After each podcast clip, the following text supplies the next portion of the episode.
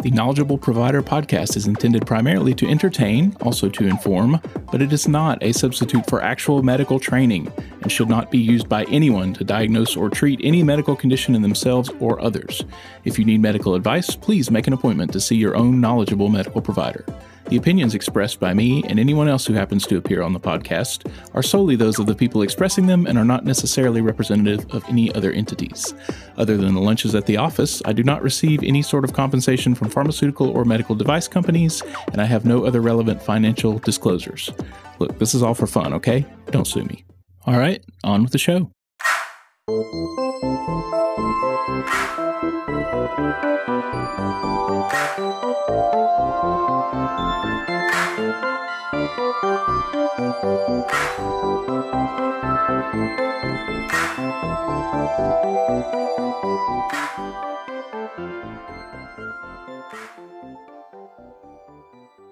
David Heinen, welcome to Knowledgeable Provider. Thanks so much for your time. It's good talking to you. Yeah, thanks for having me. I really appreciate it. I appreciate it too. I've been looking forward to the conversation. Yeah. You want to introduce yourself? My name is David Heinen Jr. I am just a guy that got diagnosed with ARFID about five years ago, and that's uh, avoidant restrictive food intake disorder. Yeah, I think that's probably a diagnosis that most people, I would guess even most healthcare people, are not familiar with. No, I I was definitely not familiar with it when I heard of it, and it's a relatively recent addition to uh, the DSM, I believe. Yeah, 2013. So it's been around about 10 years, or it's been in the DSM about 10 years. Absolutely, and most of the focus in research about ARFID has been in children. So it took a while for research and for assistance to be able to be developed for adults. We finally gotten to a place where resources are starting to appear, which has been very helpful. So I learned about it from my therapist in 2019. I was going for other things and I just happened to mention that like also I've, you know, been a picky eater all of my life and it wasn't it was causing me stress in that like when coworkers would ask me out to lunch, I would often have to say no because I wouldn't be able to eat anything at the restaurant they were going to. My eating patterns were very repetitious uh, I would eat, you know, the same things for most meals of the day if I could. I, I mean, that's not changed. I still have basically the same thing every breakfast and, and lunch for most days. But like, that's my low key superpower is I don't get sick of foods. Every single morning, it's a bagel and cream cheese, preferably sesame, but you know, I'll take what you got. And for lunch, the peanut butter and jelly sandwich and some sort of chips. But my palate has always been very basic. I'm just like a hamburger with only ketchup, pizza only cheese, and then sometimes I'd pick off the cheese. People are amazed that like I have the least desire to eat cheese of anyone I know besides the people that are lactose intolerant and can't, and some of them still do. So yeah, it's it's been a very short list of foods that I would eat, uh, like chicken tenders, chicken nuggets. It it made me feel I I was definitely like infantilized with some people I've met on dating apps of like I don't want to date a two year old Really? Yeah. That explicit about it. I uninstalled Tinder after that. That was not good. That was a while ago. I think I was like 2011. But getting a diagnosis, I think, really helped me to identify it as something I could work on for such a large part of my life. I'm 38 years old. I was diagnosed when I was 33. And being able to have a name for it really helped me to find communities of people out there that knew what I was going through and resources to help broaden my palate and be able to get over this. I, you know, some work with it more, uh, so that food hasn't been as much of a problem for me since then. How did the diagnosis actually come about? So I was in therapy uh, in 2019 because I was having trouble in my marriage, and I was trying to get more skills to be able to explain myself and understand uh, emotions better like just have more detailed language around emotions and what i was feeling so that i could better communicate with my wife at the time. And this was just something else i raised as like this has been a pain point for me in my life of you know uh, i'm a picky eater and i just i didn't really think of it as a focus of why i was going to therapy but it became something that that we talked about every once in a while and uh, until at one session she asked me if i'd ever heard of arfid and she explained what it meant, and I honestly don't remember much else of what she said at that session. I just kind of like was hyper fixated on like I'm not just broken. Uh, there's more of us. There's something out there. Uh, people are looking into this, and and it's it's not just me being a pain in the ass and not eating at uh, just eating whatever food is in front of me. So she recommended me to start seeing a nutritionist or a it's either a nutritionist or a dietitian that helped work with me where I was at. I was afraid that like if I went to a nutritionist, they'd be like, "Oh, well, just go eat all the foods that you're not eating. What's what's wrong with you?" A lot of people probably would have said that. Yeah, absolutely. That's what I encountered most of my life. So I just assumed this was going to be more of that. But she like sat me down and helped like gave me a list of foods and had me like rank them on like a scale of one to five. Of one is I you know never eat this in my if I had a gun to my head, and five is like I love this food, I eat it all the time. And we started working with the the fours and the threes of like trying these foods and exposing me to them multiple times so that I could start with things that were less uh, daunting and try and add them into my list of foods that I would uh, find acceptable. And doing that slowly helped widen my palate. I definitely eat the more foods than I ever have before in my life at this point. Like before uh, recording this, I had uh, salmon for dinner, which is not something I ate before uh, going through this process, and has really helped add uh, you know non meat option to like to dinner for me instead of just like chicken breast or steak or hamburger with my normal go tos. She helped introduce me to like bell peppers uh, and onions, like things that I like had encountered a little bit, but really never really thought of. And she helped me give them uh, context in which I would enjoy them, uh, which for me has been fajitas. So we'll make fajitas at home with like chicken breast and onions and red bell peppers and put some lime on it and hot sauce and it's been like one of my favorite foods for the last few years and it's not something I ever would have even thought of trying.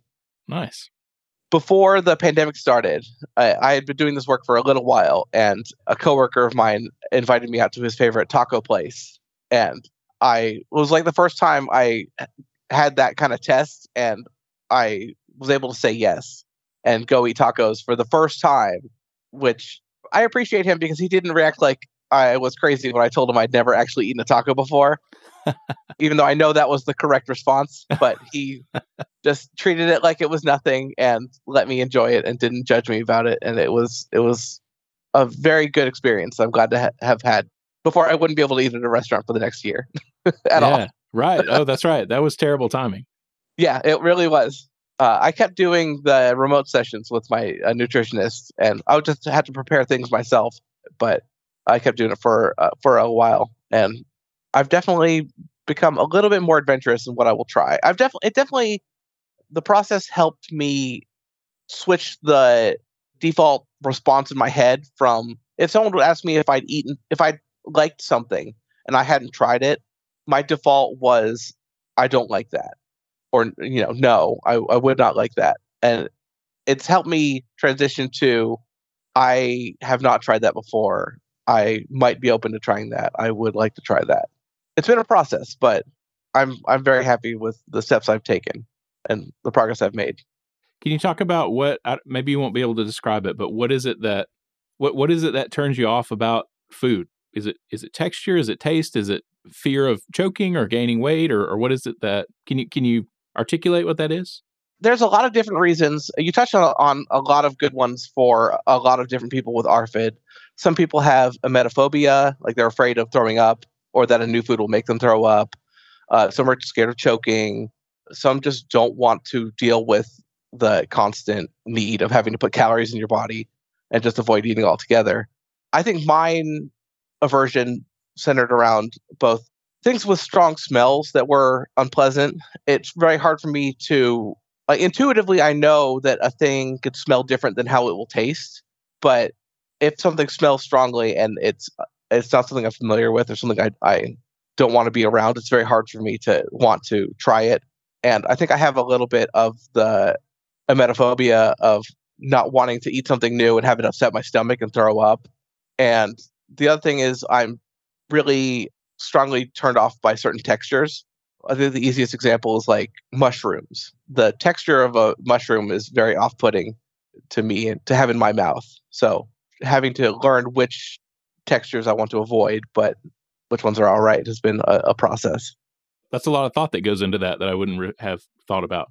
Yeah, absolutely. It's it's very different people have different things that turn them off, off about foods, but it, it also has uh, ARFID in general has a, a big overlap with autism and autism spectrum, which is something I said quite a few times before my friends gently sat me down and were like, you know, you're neurodivergent, right?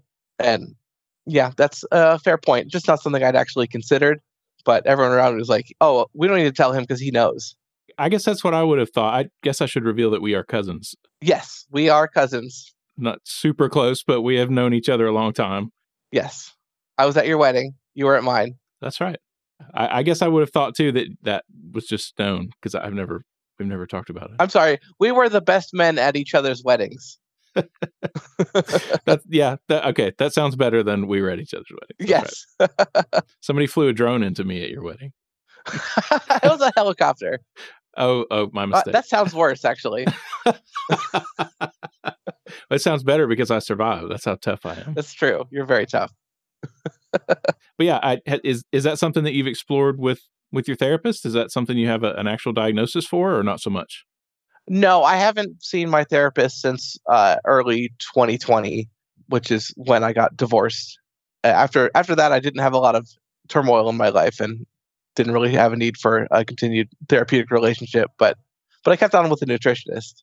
Okay, gotcha. Yeah, I don't know that I need to get uh, an official diagnosis for autism or or anything. I, I was I was diagnosed with ADD as a kid, and at the time, I don't believe they would diagnose you with one if you had the other. Okay. When in reality, there's a lot of overlap between the two diagnoses. I did a little fact checking, and that is absolutely true. Until the DSM 5 came out in 2013, it was not formally permitted to diagnose ADHD and autism spectrum disorder at the same time. How about that? I, I don't feel a need to have a diagnosis and have it potentially used against me as you know mentally unfit, which is sadly a thing that can happen. Yeah, that's an important consideration for sure. Life insurance and health insurance and whatnot. Yeah, which you're right, it's very unfortunate. That or forced hospitalization. yeah, I remember when you were a kid that you were a very picky eater. Can you talk about what like what differentiates someone with ARFID from just someone who is a picky eater and it's fine? I mean, I think ARFID is a subset of, of picky eaters. I, not everyone that's a picky eater has ARFID, but I think people that don't grow out of uh, just having a picky phase and just stick to a very a small subset of foods are more likely to have ARFID. I think people think of picky eaters as like children and at a certain stage of life of they are refusing to try new things seemingly without reason. And I think ARFID is more of a, you know, a longer term issue with a person. Did you ever have any bad experiences with food growing up that looking back might have contributed to any kind of aversion or no? I definitely had situations where people tried to force me to eat things where I refused or would try it and be so anxious and and uh, upset about it that I would throw up. I can definitely think of a specific uh, instance where it happened with carrots. And to this day like the carrot texture is just not something it's it's too crunchy and i cannot handle it. I don't know if it's just because of the texture alone or that memory but it's just that vegetable has been written off for me. Okay. That's the only specific thing. It's i know when i was younger there was a time in my life where i used to eat like a lot of macaroni and cheese but at a certain point a switch flipped and I couldn't handle that texture. It was too gooey and too much cheese and I just couldn't handle it. And even now it's, it's too much for me. So I don't know what happened to make that change. Uh, I don't know if it was an experience I had or just something in my brain deciding. What is the feeling like? Like if, if you if you were going to contemplate eating something that you were uncomfortable with, or if you did eat something that you were uncomfortable with, how does it make you feel? It would make me specifically have this kind of anxiety in my chest, just like having a, a frog in your throat, like uh, feeling like you could feel uh, a bite of food inside your stomach and worrying that it's gonna come out, and that just kind of chest tightness around your like esophagus. I feel like that's the that's the physical manifestation of the anxiety I would feel about trying something I didn't like, especially before I started working on it. You mentioned that you used to avoid going to restaurants and, and avoid certain social situations because of you, you knew that you didn't want to go there or you were, or you were averse to doing that sort of thing. And you mentioned the dating situation. Uh, any other ways that that it affected you just throughout life that you can think of? I mean, it definitely feels like you know, for humans, food can be a very social activity. There's a lot of times where people will get together for lunch and dinner where I would usually prefer to be alone so that I could have whatever food that would be fine for me without having to think about it.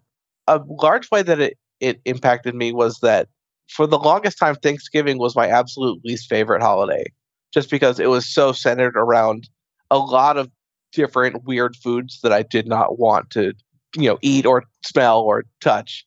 Just like the entire concept of a casserole with unspecified things and ingredients in it that could not be identified from looking at it uh, just like that's just a horror beyond comprehension. Okay. I'm not going to look at you in the eye and say that's uh, not how i feel about it today but maybe one day I, ca- I can eat a casserole.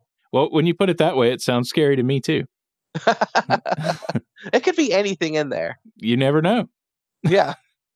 How much do you trust that your loved ones are good cooks have you avoided going to holiday get-togethers or avoided family because of that? I skipped family Thanksgiving for five or six years, I think. Before, I, I think I resumed going maybe a couple years ago, just because I didn't want to. Uh, I don't. I don't want to deal with the questions because inevitably there's somebody new there. One of my parents' friends that haven't joined us that will ask why I'm not eating anything and make a big deal about it. And bring attention to whatever preferred sauces I like to put on my food so that I like it, and just avoiding that instead of have, dealing with it was just preferable to me. I'd rather like have a meal, uh, you know, a nice celebratory meal with, with my friends and family and you know, my chosen family. So that was that was uh, a big issue for me for a while. And even once I started on this journey, I would have friendsgivings where people would bring certain things, and I'd ask to I'd like have a year where I wanted to try a few different types of mashed potatoes. So a few different people would make mashed potatoes in different ways so that I could try a little bit of each kind and see what which one I liked best and to have a little experiment and then, you know, there'd be a bunch of mashed potatoes and everyone's happy. I love that. Yeah, but like that was like a nice time for me to to try it out and cuz I also had like a fear of like people paying a lot of attention to me trying a new food because that's like something that's been true in my life is people want me to try things. And then if i do their full attention is on me and that's so much pressure. Wow i bet.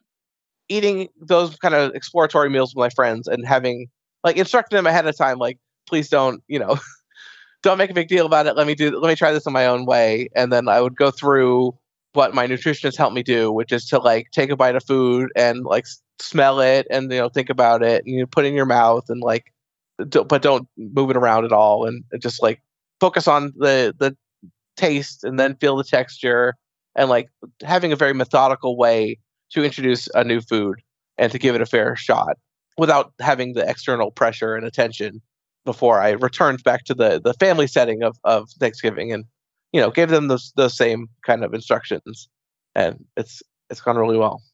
Uh, you mentioned the the rating scale. How do you how do you go about identifying a food that you want to try introducing and then and then you mentioned already some of the techniques that you use for that but can you talk more specifically about how that process works? Yeah um so this is something that we did at my house a few months ago i think it was right before christmas. I wanted to try some different pasta sauces because i i want to try to eating more pasta. I've enjoyed spaghetti uh, in my in trying things. It's and i wanted to try and figure out which pasta sauce would be best to go with it because I like the pasta sauce. At, we went to Maggiano's and like did a whole family style, got a whole bunch of dishes. I could try a bunch of them. It was a great time. And I wanted to do that, start being able to do that at home. So Maya went to Kroger and got five different pasta sauces and like put them in each in like their own little ramekins. So I could uh, try a little bit on uh, of each different sauce on a little pile of spaghetti, and I like kept a notepad and gave them like little ratings and explained uh, put a couple words about why I I liked it or, or didn't like it. So we had uh, oh six different sauces. It was like five four different just marinara sauces, a vodka sauce, and a pesto. All the pasta sauces were about the same. There was one that was like more watery, so the texture it didn't stick to the noodles as well. So I, I and I'm I'm big on sauce. I love I love a good sauce. So if it doesn't stick to the noodles, what are you doing here? That's your one job. Besides tasting good, I guess. But uh, funnily enough, the Kroger brand marinara sauce was my favorite because it's it's was hearty and it, it tasted good and it stuck to noodles. And I don't know that I calibrated my scale, but I gave it a seven out of ten. Okay. I don't know what a, a ten looks like, but I think I think if I did rate it again, it would be closer to a nine. Okay. All right. All right. Um, but but then like I tried the the vodka sauce and that you know just the taste of that one didn't do anything for me. And I gave it a two and just wrote not great. And then the the pesto, I I was afraid that pesto was going to be a much more uh, intense taste experience than it actually was. I wrote down that it was not as bad as I thought, but I still gave it a three. It wasn't it wasn't something I wanted to experience more of, but I I wasn't as uh, afraid of it as I I thought I would be. It's a hard thing to force yourself to do something that you just don't want to do. Yeah, absolutely. It's so much easier to just keep doing what I, I know works, but I also want to be able to go explore new things. And part of exploring the world is eating different foods. And I want to be part of that. Did you ever have any physical issues as far as like malnutrition or vitamin deficiencies or anything like that? Not that I'm aware of. I've definitely been on multivitamins as uh, over the last five years because that was one of the first things that my nutritionist wanted me to do and make sure I was doing. I'm on much more supplements now because they were recommended by my doctor. So I guess I guess maybe. I, I did have low iron last time I was in at the, the doctor's office. So Oh, interesting. Okay. yeah, I'm on an iron supplement. So that's probably I guess where else am I gonna get the nutrients from other than the food I eat? So Yeah, with iron, definitely. Yeah. so nothing nothing specific, but other than the low iron, I guess. Well, and the fact that it didn't show up until you were, you know, in your late 30s suggests that you weren't you weren't too deficient. Yeah. I, I definitely went to the doctor every year before now. oh yeah. Well, yeah. I guess I should have asked that. Yeah. I went uh, in December 2019, and then uh, not for a while afterward. But I'm I'm back. I'm I have a, a great doctor now. That's that's very helpful, and I'm appreciative of. Has that person, your primary care person, been been pretty open to the uh, to the ARFID situation? You know, now that you mention it, I don't think I have told them about it. Okay. It didn't seem like something that they needed to know, but I had so many other things that they did need to know that Sure. if you've ever seen Parks and Recreation, I had the Andy Dwyer moment of walking into the doctor's office and you're like, "This hurts, and I can't hear, and my my vision's all blurry, and my arm is broken, and I bumped my head." Okay. I had I had 18 different things So like. Okay, well, where, where are we gonna start? Okay. So I should mention the ARFID, but I had I had more pressing things to attend to. Understandable. Yeah. But yeah, tell definitely tell them next time you go back. I'm sure they would be interested in knowing that. Has it had any effect on self esteem or body image over the years or now? I've definitely blamed it on a lot of my. I, I'm a larger person, and I think a lot of that has to do with eating less healthy foods because there's only so many foods I I do eat. I'm going to eat more of the unhealthy things that I like, and I think that's definitely had an, eh, an effect on my on my weight and therefore my my body image. Post diagnosis, I've definitely been a lot more forgiving with myself.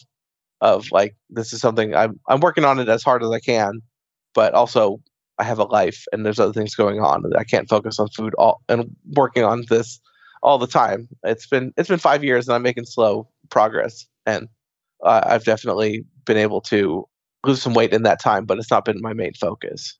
It's more as long as I'm healthy and getting the nutrients that I need that that's the important thing.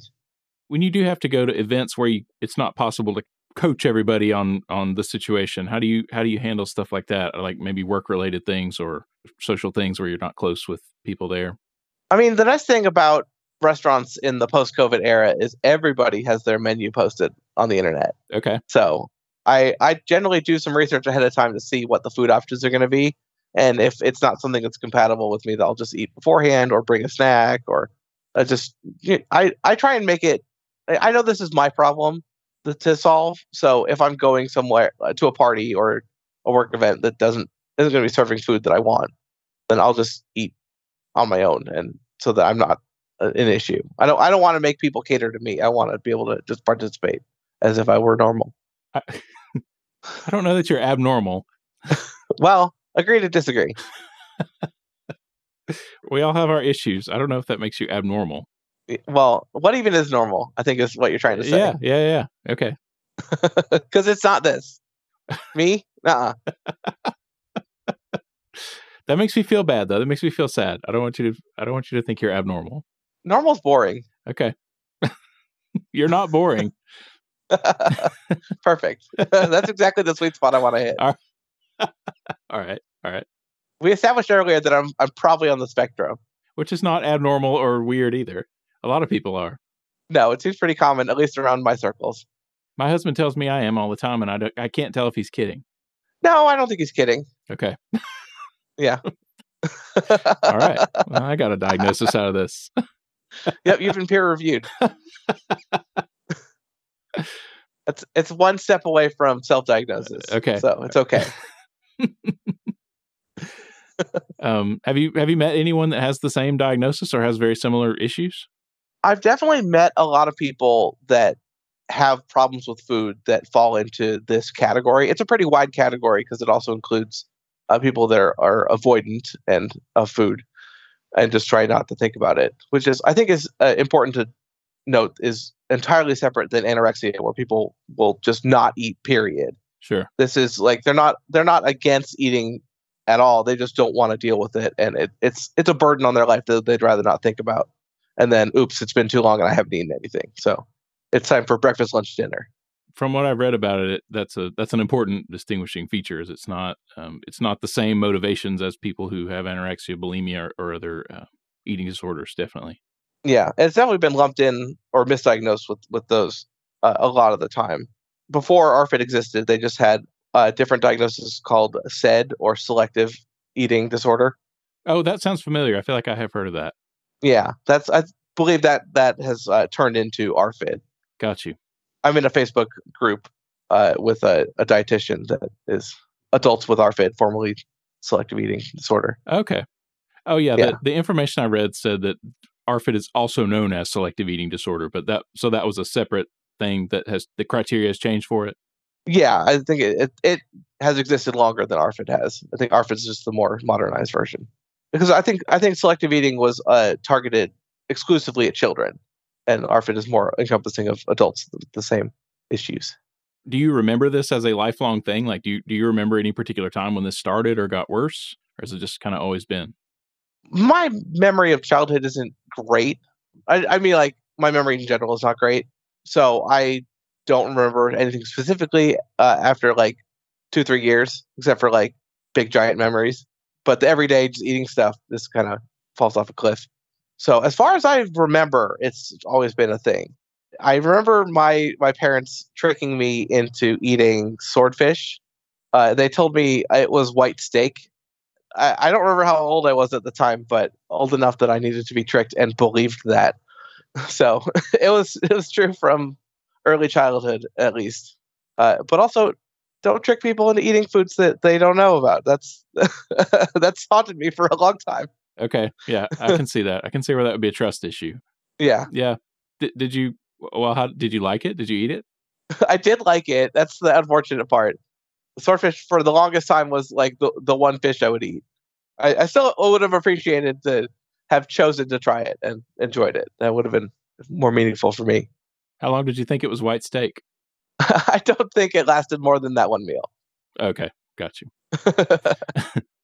got you. It, it's funny, but it's not funny. I mean, I, it's funny in retrospect. I just I I wish it wasn't a, a core memory of my childhood. Yeah, yeah, yeah. I mean, I guess you I guess you can see it both side from both sides. If you're a, a parent who you know is concerned that your child's not eating anything, maybe maybe you would resort to something like that. But but from the other side of it, thinking of being tricked into eating some something by somebody you trust, that sounds more sinister. Yeah, it's definitely not something I blame my parents for. I mean, they were the only ones around to feed me, and I do rather they fed me instead of letting me starve. so I I can understand it being a struggle, especially with like not having a name for it, not understanding why I wouldn't just eat things. It's, it had to be frustrating for them, just trying to you know keep me alive. Yeah, that's fair. That's fair. So I I hope to be more knowledgeable for my children in the future to be able to help them eat things and not pressure them too much if they don't want to try it and just keep giving them options and opportunities. I'm very impressed with how much with how much effort you've put into the whole situation. That's awesome. Absolutely. I, I it's been important to me to be able to to eat more places. I went out to uh, an all-inclusive resort in the Dominican Republic last month where, you know, I couldn't leave the resort. I had to eat at the restaurants that they had that were only open, you know, between certain times. So I had limited options for most of the day and I didn't have any problem at all eating. Nice. We ate at almost all of the restaurants there and I was able to eat it at all of them except there was one that had like a fixed menu and was, was trying to be very fancy. That was not for me. But it was all inclusive. I just popped up to the steakhouse afterward and I was good to go. Has that experience broadened your horizons as far as thinking about doing more traveling? Like, would you be more willing to travel and venture out now that you kind of have better handle on this? Absolutely. That that was part of why I wanted to work on this in in 2019 and 2020 is because the plan in the beginning of 2020 was to go to Spain for my sister's wedding. Oh, right. And I I wanted very much to be able to go to Spain and eat things there so that I might live. and uh, so I was working a lot on on trying new foods and especially Spanish foods before it became clear that that was not going to happen. Yeah, yeah, yeah. But I want to be able to to travel and see more of the world, and food is a giant piece of that. So absolutely, it's it's helped me having that that one experience. I know it was in a in a resort with a menu I could look up ahead of time, and I did. But it makes me happy knowing that I should be able to take care of myself better in, in different places of the world. Even if it is a you know relatively controlled environment, it's still out of your comfort zone. I mean, it's still you know that's still a big step. Yeah, absolutely. I, I it was very meaningful for me. Just like I had a moment at the resort where it occurred to me that five years ago I could not have done this. That's a nice feeling. It's nice to realize that. Yeah, absolutely. Any specific misunderstandings or misconceptions about people with this issue that you would that you would like to clarify or that you'd like to help other people clarify? There's definitely some people that can see it as the back when it was just known as a, uh, people were picky eaters. It felt like it was a personal moral failing of like you won't just eat this thing, just try it or just eat it. I got a lot of that kind of pushback when I in my 20s and early 30s and especially as a, a child that you know it wasn't just that easy for me. In my head, I I was running a lot of like, what does it smell like? What does it? What do I think it tastes like? Will it make me throw up? What's the texture going to be like? Is it hot enough? Part of it, part of uh, my aversion is like, if a, a food is supposed to be served hot and it's cold, a lot of times that's going to change a lot about it, and I'm not going to want to eat it. I feel that way about deli meats.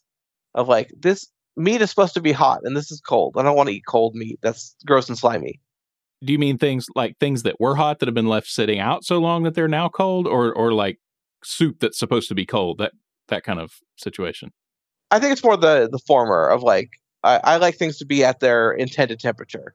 If I get a delivery order, I will pop it in the microwave every single time just because I want it to be, you know, normal amount of hot, not the cooled version. Yeah, that sounds like just common sense to me. I don't want I don't want stuff that's been sitting out and come to room temperature. Yeah. Yeah. But some people like really love cold fried chicken and I just that doesn't sound appealing to me at all. Is is a cold pizza thing for you? I think I've actually have eaten cold pizza once or twice, and it's, it's, definitely a different thing. It's uh, it's not the same as eating a hot pizza. Sure. I think being able to compartmentalize it as like this is a different experience helps. So, you know, progress. You mentioned when you were younger, there was like a whole process going on inside your head when, while people were, you know, while you were trying to decide if you wanted to eat something or not, that, that no one yeah. would have been privy to. Did you ever try to articulate that? Like, were there ever times that you tried to explain what this is? I don't think I was conscious of it myself. I feel like I was just defaulting to no and like I have a bad feeling about it and not having the language to interrogate that feeling. Okay. And having gone through the the process with my nutritionist helped me be more mindful about what is going on in my mind and and my body when I'm trying new things to try and focus on the little the questions that I'm trying to answer and the the feelings of trying to to avoid. I think you have a really good nutritionist. Yeah, she's great. Yeah. I've not actively worked with her in a couple years just because doing it remotely and preparing things myself was was kind of a drag and I should follow up with her and see if I uh, I can pick it back up.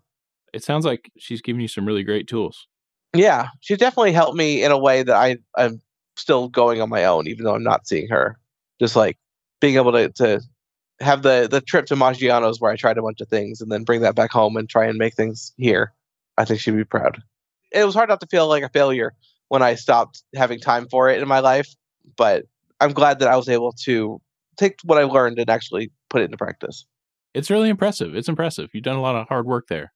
Yeah, thank you very much. I'm a big fan of therapy. I feel like I spend all day long telling people to, to go to therapy and try counseling. And that I wish it was just the thing that you went and do that, that you go and do that just like you get your cholesterol checked every six months or whatever, you know? Yeah, just go talk to someone. I, I feel like it's the framing of it is in society is terrible.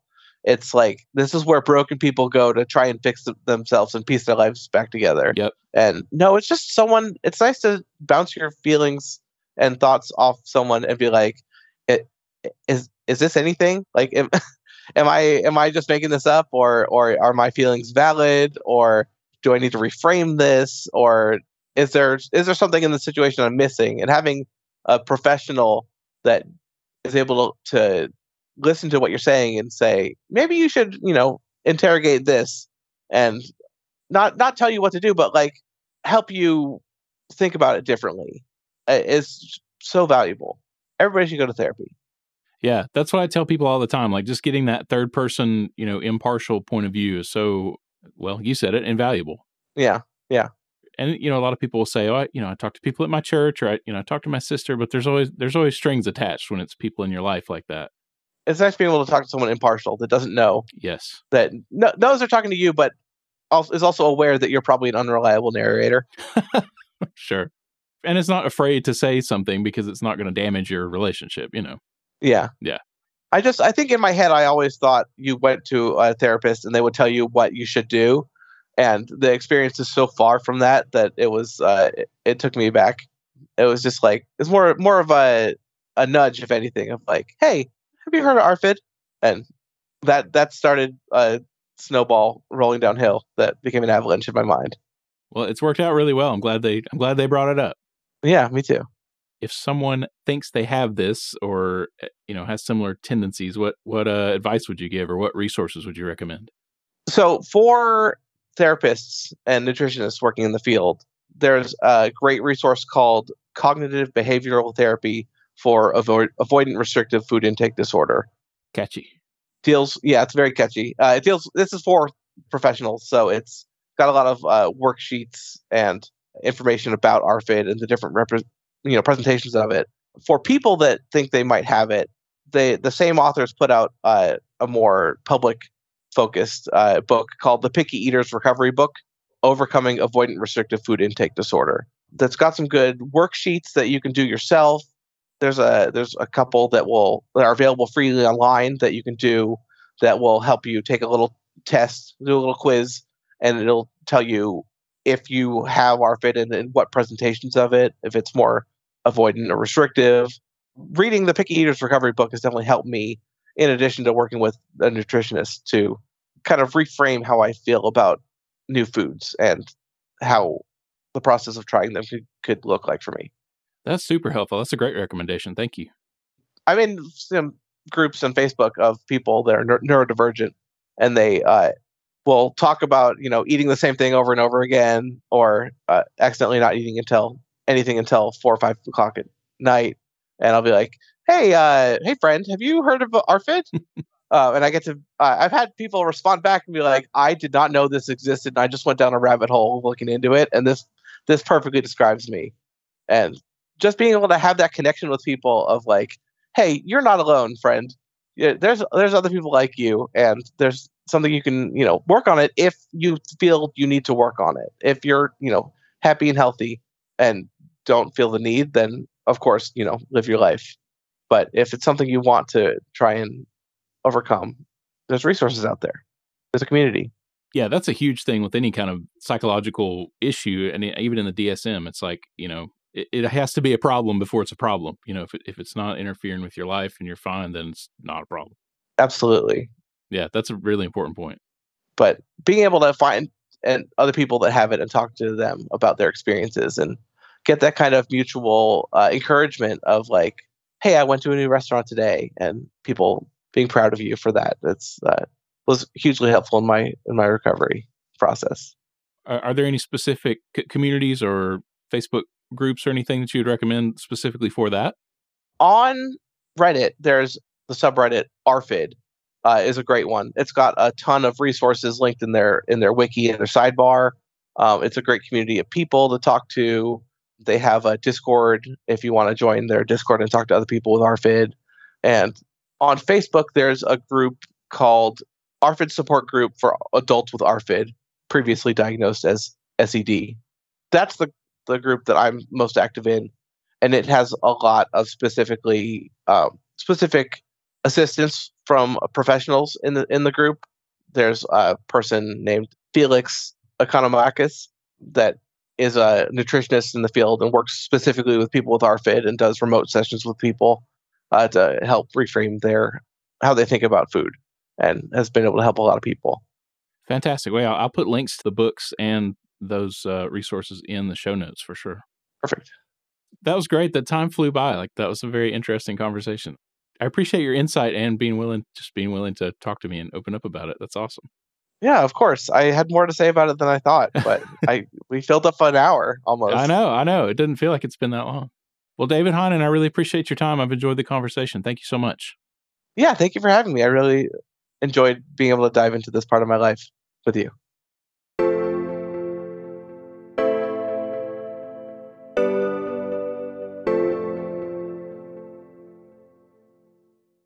All right, that does it for this episode of Knowledgeable Provider. I'm your host, Jody Marks. Thank you so much for listening. Please be sure to like, subscribe, or follow on your preferred listening platform. Give us a nice five star rating and leave a nice review. If you'd like to help support the show, you can do that at patreon.com slash knowledgeable provider. And as always, stay safe, take care of yourself, and take care of your patients in that order.